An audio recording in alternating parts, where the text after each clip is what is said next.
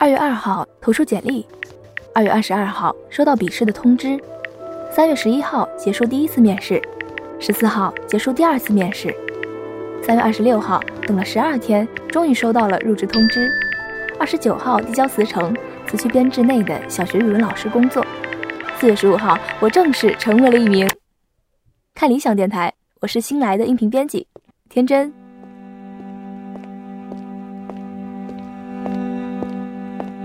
我曾经是一名小学语文老师，每一天在穿过嘈杂街道之后，我走进学校，上课、改作业、处理学生之间的矛盾和家长沟通孩子的问题，回家备课，再上课。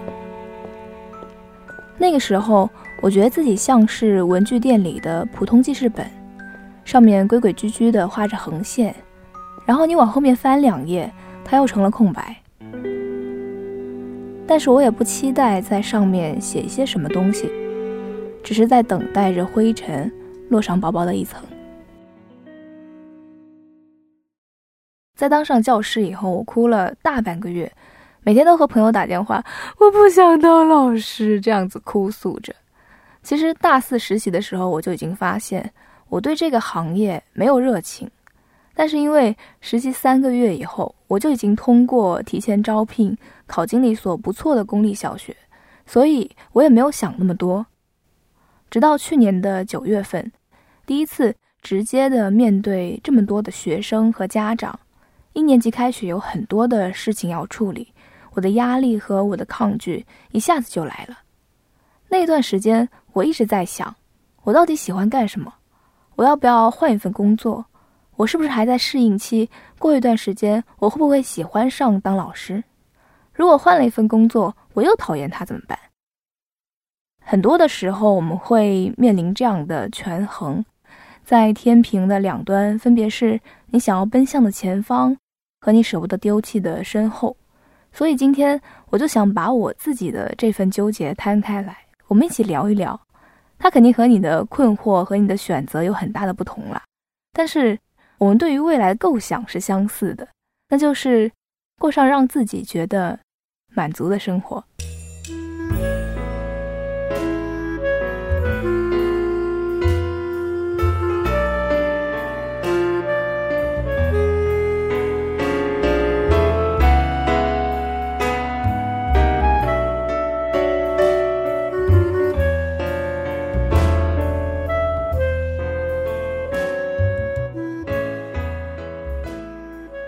说实话，我也觉得教师是一份很不错的工作，有寒暑假可以休息，职业发展非常明晰。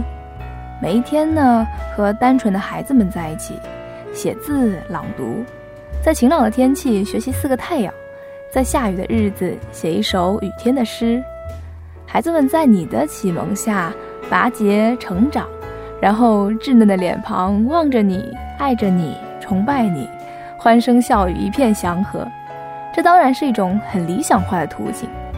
教了半年书以后，我发现，依然不能让我接受的一件事是，批评成了我的工作之一。大学的时候，我是广播台的播音员，那个时候是最开心的。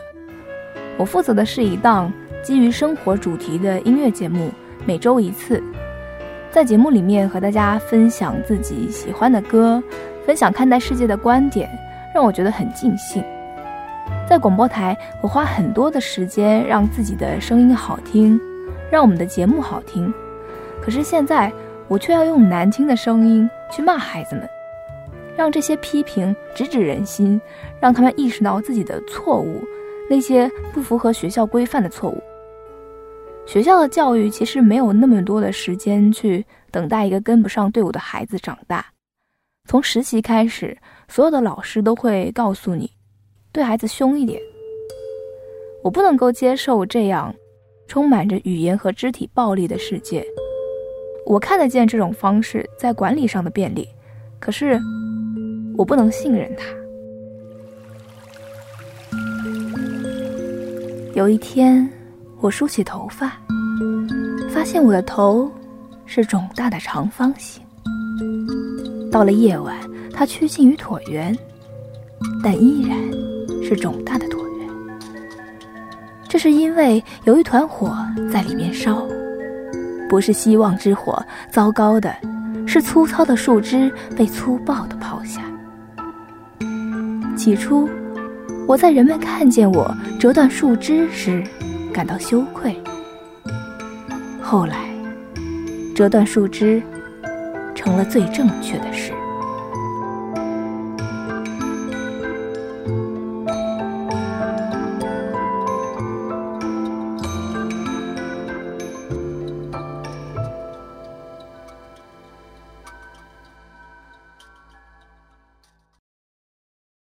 或许是因为我还只是一个菜鸟，没有能够找到更好的教育方式。学校里也有很多尽职尽责的前辈，他们对于教育是充满着热情的。有的时候，正是因为在他们的身上感受到了那种前行的力量，而我发现自己前行力量，它不在教师这条路上。在广播台的那一段经历，让我明白，我喜欢表达。我喜欢通过剪辑去呈现自己想要的氛围，所以在我的朋友和我提到音频编辑这份工作的时候，我就觉得还蛮适合我的。那当然，可能就会有人想问，为什么不去当电台主持人呢？呃，一个是我想去的那个电台，我问过了，只收浙传和中传的实习生，所以我是没有戏的。还有一个原因是，我现在是一个没有什么智慧的人，相比于长时间的说话输出。其实我更想要一份沉淀和积累，所以其实我就是奔着看理想来的。如果不是看理想的音频编辑的话，我是不会当音频编辑的。第一，梁文道先生是我在高中的时候认识的，单方面认识。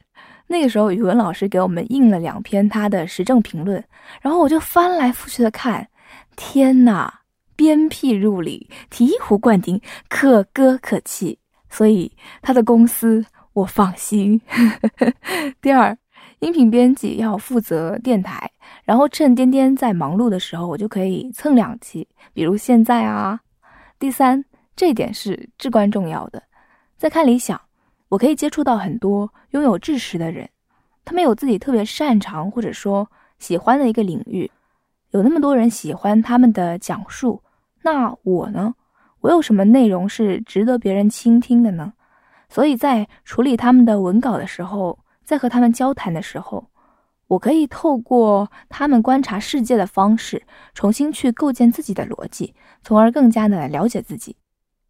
不过到现在为止，以上的这一切都还处于我的幻想之中，所以我们还剩下最后一个问题没有解决，那就是如果换了一份工作，我是不是也会讨厌他？在我准备辞职的那几天呢？办公室老师就为我展开了一场激烈的自由辩论。正方的观点是为了生活留下来，反方的观点是为了理想走出去。刚才那个问题的答案应该可以在里面找到。现在辩论开始。他已经很坚定了呀。陈峰，你没有觉得生活比较重要吗？兴趣爱好这些都是个屁嘛？啊！可是我觉得在年轻的时候，你趁你还有机会能折腾的时候先折腾，然后等你到像，比如说他现在才二十三四岁啊，他就算在外面换个五年回来又怎样？像我二十九岁一样，还是可以从头再开始啊。那你从头再开始，你那你就没有遗憾了呀。你可以花业余的时间去培养你的兴趣爱好。可是小龙感满足不了他的兴趣爱好，他找不到同类人啊。你以后过要过生活吗？你以后。孩子呢？你如果在在大城市，你不是？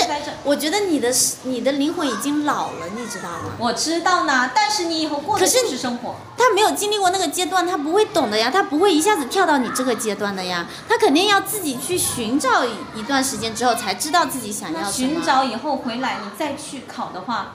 他肯定也是做好。哎，可是你当老师，我觉得你的待遇很好啊。可是你不觉得，如果你到了北京找到自己喜欢的工作，然后在大城市里面又能遇特，就是比在小城市里更能遇到一个灵魂有共鸣的人，那你在大城市里难道你就没有什么勾心斗角吗？肯定有的呀。你吃得消吗？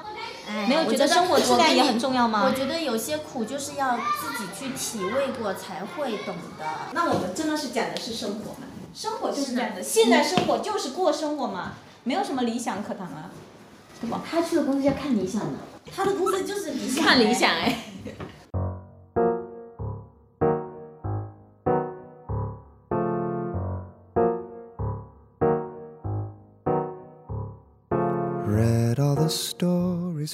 说他是辩论，是因为辩论没有对错可言的，只是立场不同。我也很感谢和我搭班的这个数学老师，一个三十多岁的女人，在为我今后的生活烦忧。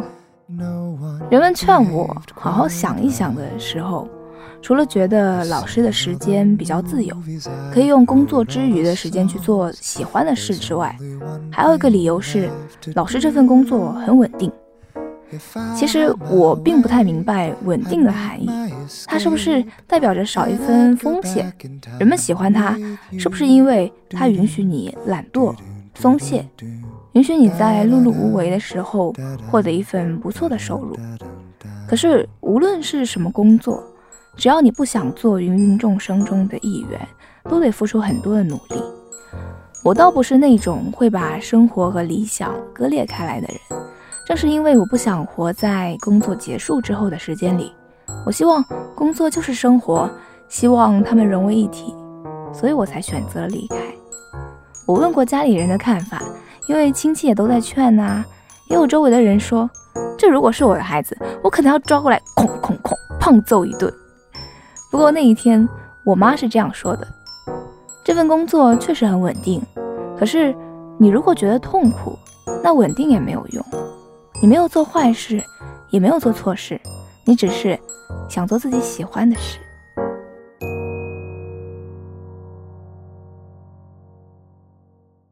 我就问自己两个问题：一，我想要什么；二，我能否承受我的行为所带来的后果？很多的朋友在听说了我的壮举之后，和我表达他们的羡慕，还有他们的困境。有的人因为呃，父母的压力，或者是自己的胆怯没有迈出去，也有的人出去过，因为受不了外面形单影只的生活，所以又回来了。我曾经是一个很懦弱的人，总是喜欢躲在背后。可是这一次，从投简历到北京面试结束，我没有一刻是胆怯过的。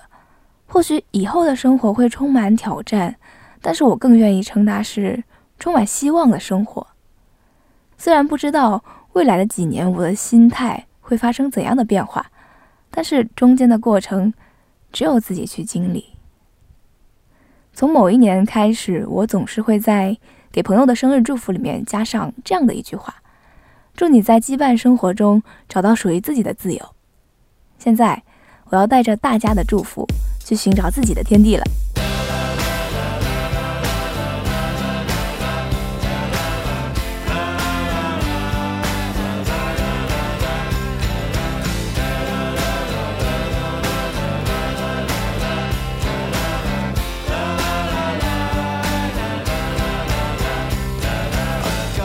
Hello，汇报一下情况。我今天得先飞重庆，因为有一个大学里非常要好的朋友生日，我们几个打算在重庆会面。嘿，啊！三二一，重庆！给你多一点时间许愿，预备起！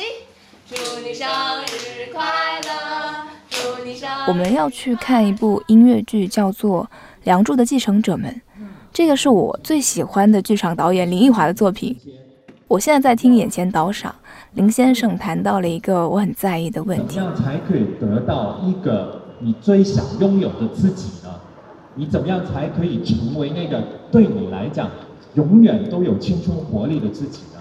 那这个也是我们要做一个现代版的《梁祝》的继承者们的一个原因，也就是为什么在《梁祝》后面还是要加“继承者们”，就是未来。在你的手中，其实会是怎么样的一朵花？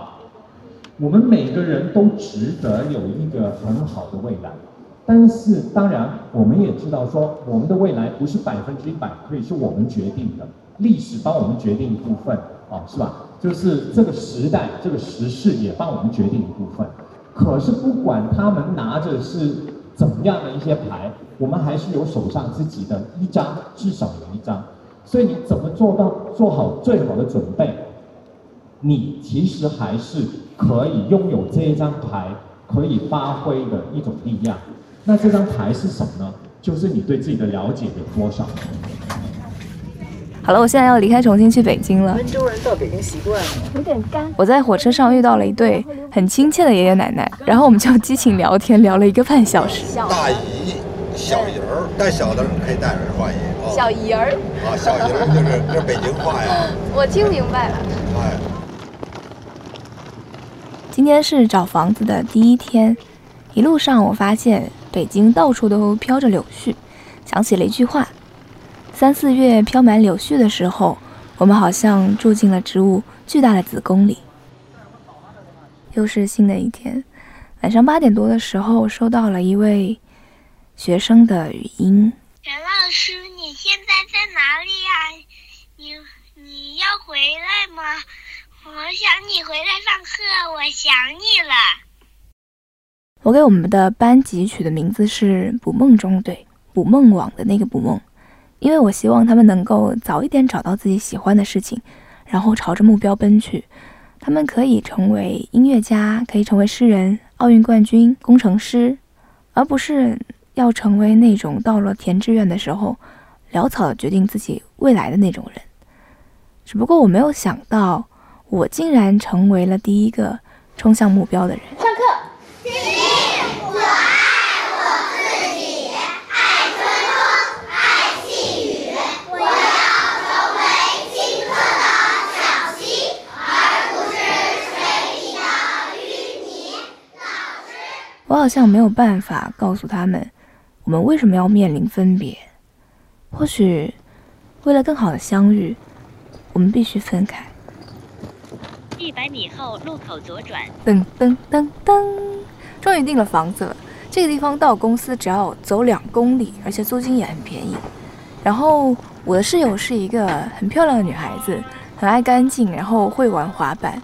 等我学起来以后，就可以像她一样滑板上班。我们还有一只猫，名字叫开心。这个名字取得太好了，就是你一叫他的名字，就会觉得很开心，对不对？今天是入职的第一天，有点紧张。我是跟着 DY 学习的，你们知道吗？其实 DY 是一个很厉害的人物。然后要和大家透露一下，颠颠呢，并不是我想象中那种微胖然后戴眼镜的男士，他长得有点像张一山，或者说长得很像夏雨，因为我觉得夏雨和张一山长得很像。还有大家很关心的那个大老师，他的桌上有很多预防颈椎病的产品。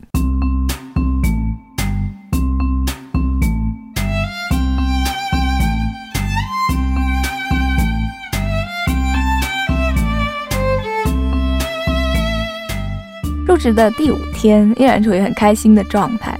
公司的同事都很好，每天我都因为要剪节目和改稿子，感觉很兴奋。不过还在和工作的磨合期，现在剪完的东西，DY 还要改蛮多的。目前在公司里见到道长三次了。周二的时候，他刚好是拍完《一千零一夜》回来，推着箱子。当时看到道长的背影，又次感觉到了前行的使命。本来这几天刚入职，每天就是完成工作以后，我就觉得很开心、很满足。但是看到道长以后，就会告诉自己，要对自我满足的这种状态警惕起来，要不断的学习，不断的进步。